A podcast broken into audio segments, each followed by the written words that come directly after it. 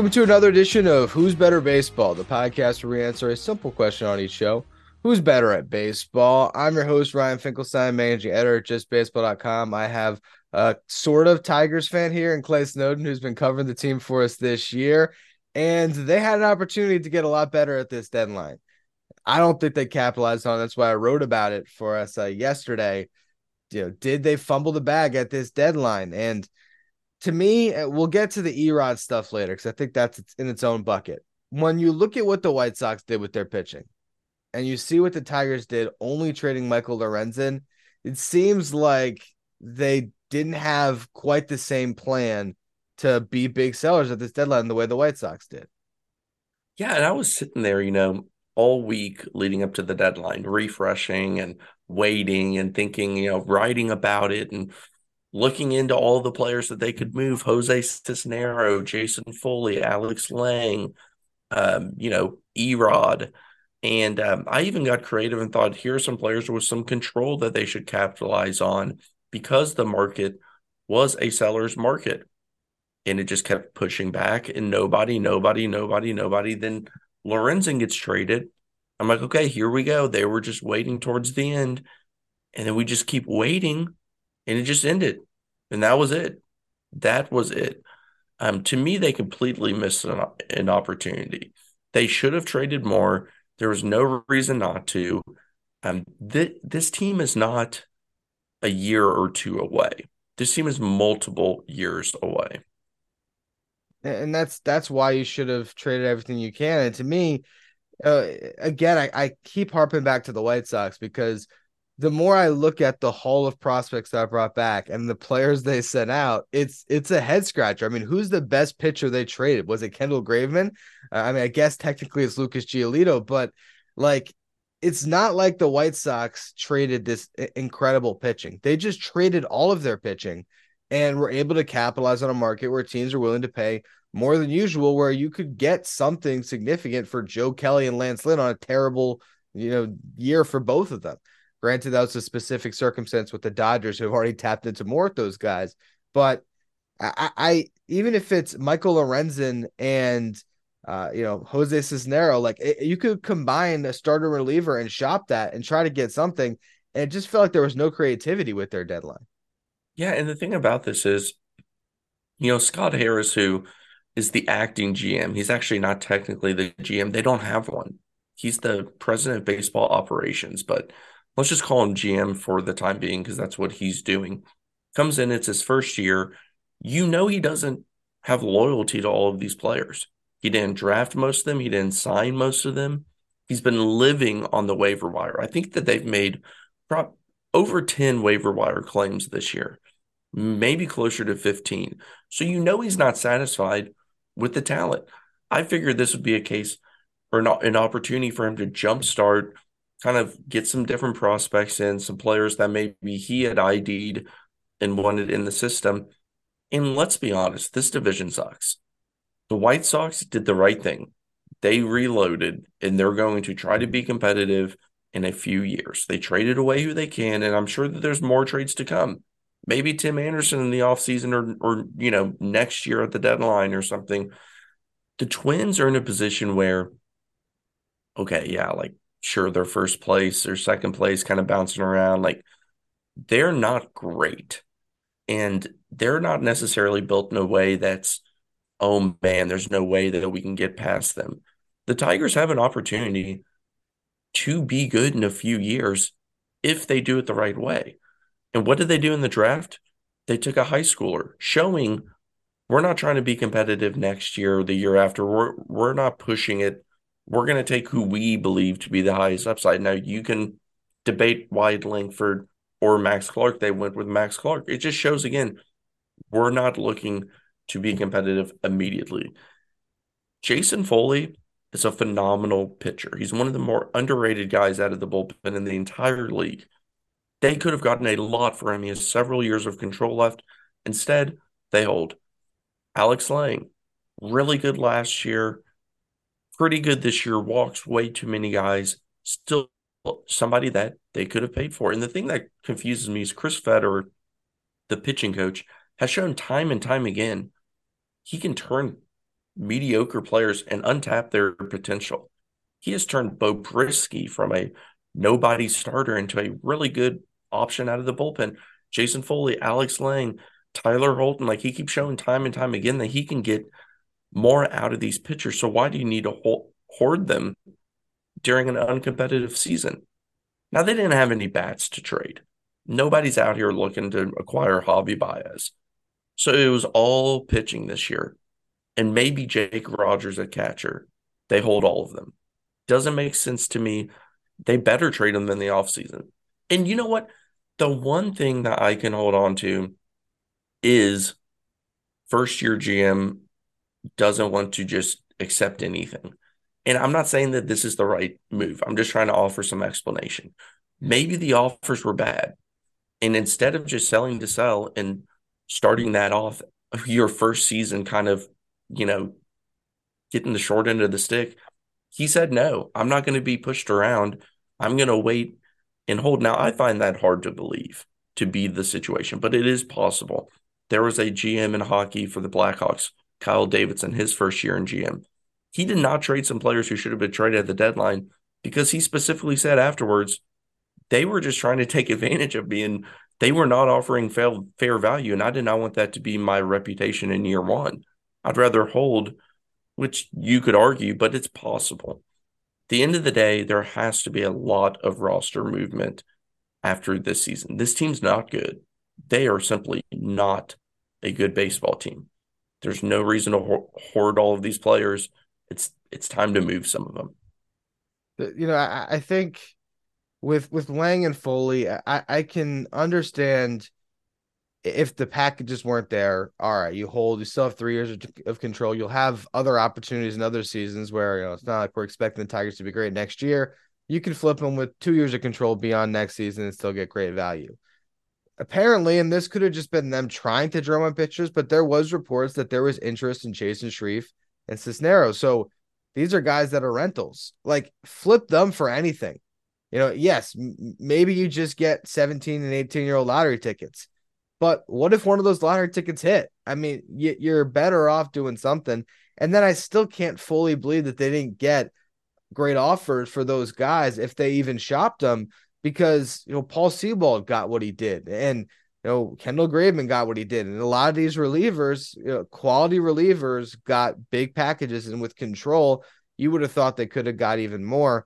Uh, I just think that they, there was a missed opportunity there, and again, I'm holding off on the Erod uh, part of this because to me, it's just the entire plan was off. And you mentioned Rogers too. I mean, when you see the Jake Burger trade, you think, you know, not not that it's the same player, but it's the same idea. You know, a player with control that's a quality big leaguer that can fill a position of need for somebody. And the Marlins could have taken Jake Rogers the only, too. The only thing I think Jake Rogers would have had a lot of trade interest. The only thing I can see is they are extremely thin at catcher. Like their top catching prospect, Dillon Dingler, has been good, but like not a for sure major leaguer, 24 year old in double A, maybe, maybe he's 25 now. Little bit of the outside, like not a for sure thing. However, beyond him, there's nothing, nothing. So Jake Rogers with a few years of control, I thought the best plan was you're going to suck next year too. You're probably going to suck the year after that. Are you paying 30 year old, 31 year old Jake Rogers in best case scenario year one of like a contention window? No. You might as well trade him. Let Dillon Dingler see if there's value there, if he can be a major league catcher. And if not, you sign one of the vets on a one year, $5 million deal in the offseason and you get by, right? They didn't do it. Like you said, Cisneros still here. And I bet you he's mad because, like, he's good. And he probably thought, I'm going to go to a competitor and actually have a chance to do something here. Nothing. Um, and then the Erod situation. And then the Erod situation. So, okay, we'll, we'll say this. It, it could have been the family thing, but Ken Rosenthal had some reporting that uh, with a lot of players we saw with Max Scherzer, when it, there's an option in place and a trade is is made between two teams, that player now has some leverage to get some compensation. Okay, it's their opportunity because of honestly not Scott Harris's fault, but a, a very restrictive contract that they signed Erod to, not only giving him an opt out after the second year, but also giving him that limited no trade clause with 10 teams. Erod had a lot of leverage and he tried to essentially say, you know what, I don't even want to test free agency, a guy that's been hurt a lot. I want to to be able to stay with the Dodgers, opt in, have a fourth year added to my contract at $20 million.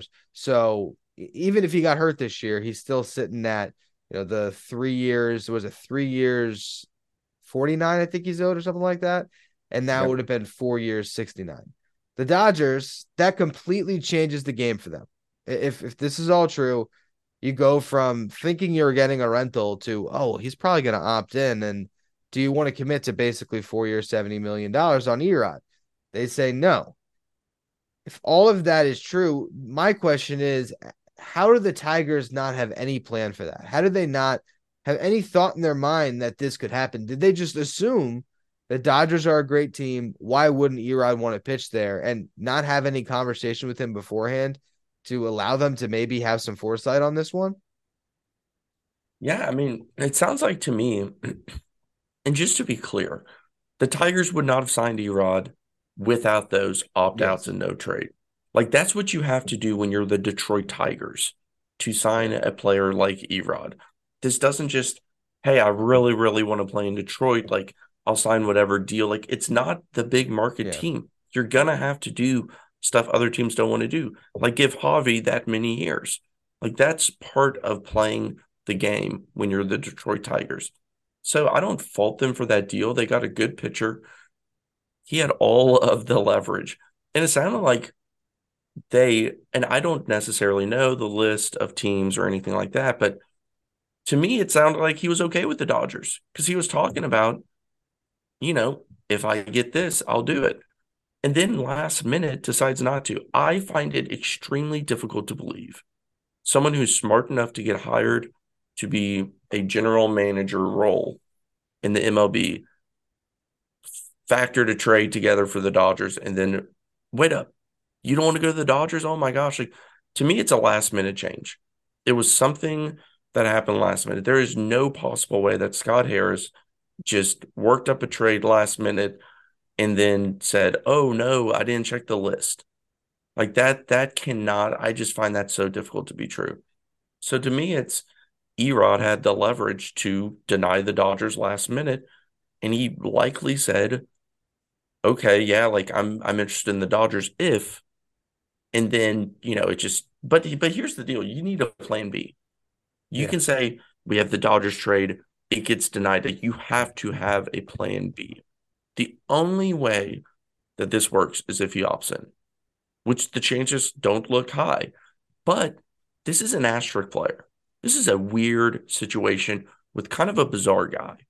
Um he's in a position last year where he pretty much ghosted the team and it got so bad to the point that they were looking to terminate his contract without having to pay him because the MLB was going to allow it because of his disappearance from the team. And I don't want to get into all of that, you know, it's his own personal life, but um, he's not a normal person, I guess you could say. Like it's shown through this. So it it is possible. I, I'm saying it is I am less shocked by him opting into the deal and just staying in Detroit because of whatever odd unique reason that he has, I'm less shocked by that happening than by him denying a trade to the Dodgers. So like crazier things have happened in the past two weeks than the idea of Erod sticking around. Gut tells me he's still going to opt out, and the Tigers are just going to lose on the situation. That's the game you play when you give opt outs and no trade clauses. Maybe there's a team out there that he wanted to go to, and that team didn't want him. Like it's that is possible. Hey, I only want to go to the Red Sox or, you know, whoever. Well, they don't want you, buddy. And it's also possible that some teams were a little bit hesitant about, man, what if he gets injured and he opts in? Like there's a outside chance that you just wanted the financial freedom. You because there's some good pitchers on the free agent market, better than Erod. What if there's a chance that they said, you know, the Cincinnati Reds said, man, we are in such good financial situation. Like we have our targets on these specific players to sign this offseason. I don't want him to opt in and have 16 million on our books next year. Like again, Erod's a good pitcher. He's worth that money. But it's not that's not the question. The question is how much financial freedom do you want to have going into the offseason? So there's so many things that play with Erod. Such a bizarre situation. I think what happens is end of the year he opts out, hits free agency, and the Tigers it's just going to come up again how they fumbled it. You know, it's to, to me the lack of a plan B and, and maybe even a flawed plan A really came back to haunt him here because you know, there was also another report about how they wanted to be kind of the the last arm on the market with Erod. They they wanted to yeah. get that last offer, which when you have a complicated trade situation with that no trade clause, you can't afford that. And not to say that this was on the table, but let's just throw out there that when the the White Sox, you know, make the trade with with the Angels, what if the Angels had called up the Tigers and asked for Erod? Now, hey, there's every chance that Erod doesn't go there, but maybe that package that they got for Giolito would have been on the table for Erod because and, Erod and Cisnero, whatever it is, that could have been there for them and they wanted to hold out to get a better offer. They were waiting for something better. Sometimes you take the bird in hand, and again, it's not to say this definitely happened, but I could see it based on some of the reporting. And maybe in that scenario, the Angels are so gung ho, they say, "Screw it, we'll give you thirty million dollars in the fourth year," and yeah. Erod waives it. Like to me, it was they should have made sure that they traded Erod. That's that's the bottom line. There was 20 teams that aren't on that no trade list. They could have found something for him they should have got something. So that that's the so first off, that exact package for Erod and let's say Langer or, Foley would bring back Edgar Quero, the catching prospect. Like, what did I just say? They need a catching prospect. Like that deal would have been great. We all would have been happy. Everyone's happy. Now, maybe it wasn't on the table. Maybe they didn't want Erod. That would have been four le- lefties in their rotation and yeah. Anaheim's like that's a lot. So you know, but we're we're playing the game here. But what you mentioned, there's 20 other teams. Like if I'm Scott Harris, I ship him to I don't care where, and I get something back. Exactly. Like there had to have, of those 20 teams, there's one that's interested. I don't even care, and this sounds, you know, I don't even care if it's in division. Ship him to Minnesota and get back whatever you get. Who it's cares? just weird, man. It's a weird thing. Like, I guess, you know, these are people. So you wouldn't just say, I'm shipping you to Kansas City and taking the 30th ranked prospect and we'll pay all the money just to get back at you or whatever. Like, you're not going to do that. But there's probably a team out there that would have taken him, even if the return was lighter. This system in Detroit needs a lot of help. Sure, the draft helped this is still not a deep system. They had, I think, four players, four or five players on their top 30 that have already gone through the Rule 5 and not been selected. Like players who were just kind of filling out a top 30.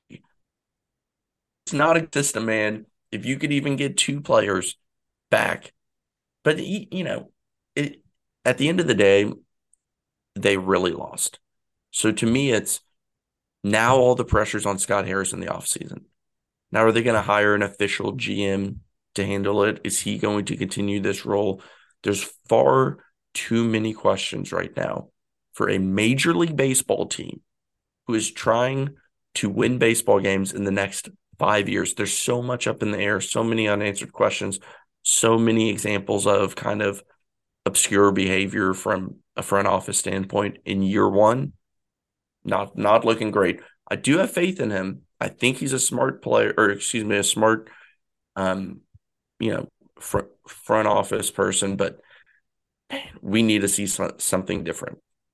It's you know, all the guys we've been talking about today ultimately aren't going to be part of your window to to contend. I mean, I think that this is still like you're mentioning with this farm system a couple years away. If they would have traded Lange Foley, Erod, um, they got anything for Cisnero and Shreve, traded Rogers. They would be looked at at this deadline as big winners. They'd be right there with the White Sox and the Mets as teams that took bottom barrel farm systems and if not made them, you know, top 10 farm systems, at least put them in, in the middle of the pack. and, and that would have gone a long way. But they didn't do any of that. They made one trade, one trade, a single trade of Michael Lorenzen for an infield prospect. It, it's there's only there's one thing that could save them, and it's not going to happen. But that's if they go out this offseason and spend money and try to improve the team. And this whole thing was actually not a oh, we missed an opportunity to sell, but we're actually building quicker. Kind of like what the Cubs have done, where it's like we're not very good, but we're adding cornerstone pieces as we go, like Dansby Swanson, like Marcus Stroman. Like I don't think that's possible. I don't think uh, it's it, it is possible. I don't think it's likely, but that's the only thing I can think of right now that could possibly save them or be an excuse for not trading some of these players. You know what's going to save them? They're going to be the team that gives Shohei Ohtani a billion dollars. He's coming to Detroit, and it all makes sense. If Shohei Ohtani was on the Tigers, would they still finish above fourth place? I don't know. Probably not. Ohtani and Soto both in Detroit. Ooh. The Motor City, baby. And that division, actually, now I'm thinking about it. Maybe Ohtani alone does get you like second place. Uh, but bottom bottom line, it, a, a, rough deadline. I think as we look back on it, it's going to continue to look worse and worse because, like you mentioned, if Erod opts out, he already got a qualifying offer. He'll get nothing for him, and you move on. But you know what? maybe you are right about the fact that Scott Harris didn't want to make any bad trades, and maybe he'll make better trades in the future. And this is just a first year executive running the show. You better and, learn from it. And yeah, you better learn from it. And, and maybe next deadline, where we're singing a different tune about that farm system. But for now, big loser this deadline. Uh, make sure you read my article, uh, follow, rate, and review whatever you get your podcast, subscribe on YouTube, and check out all the other great written content we have coming your way. Just baseball.com.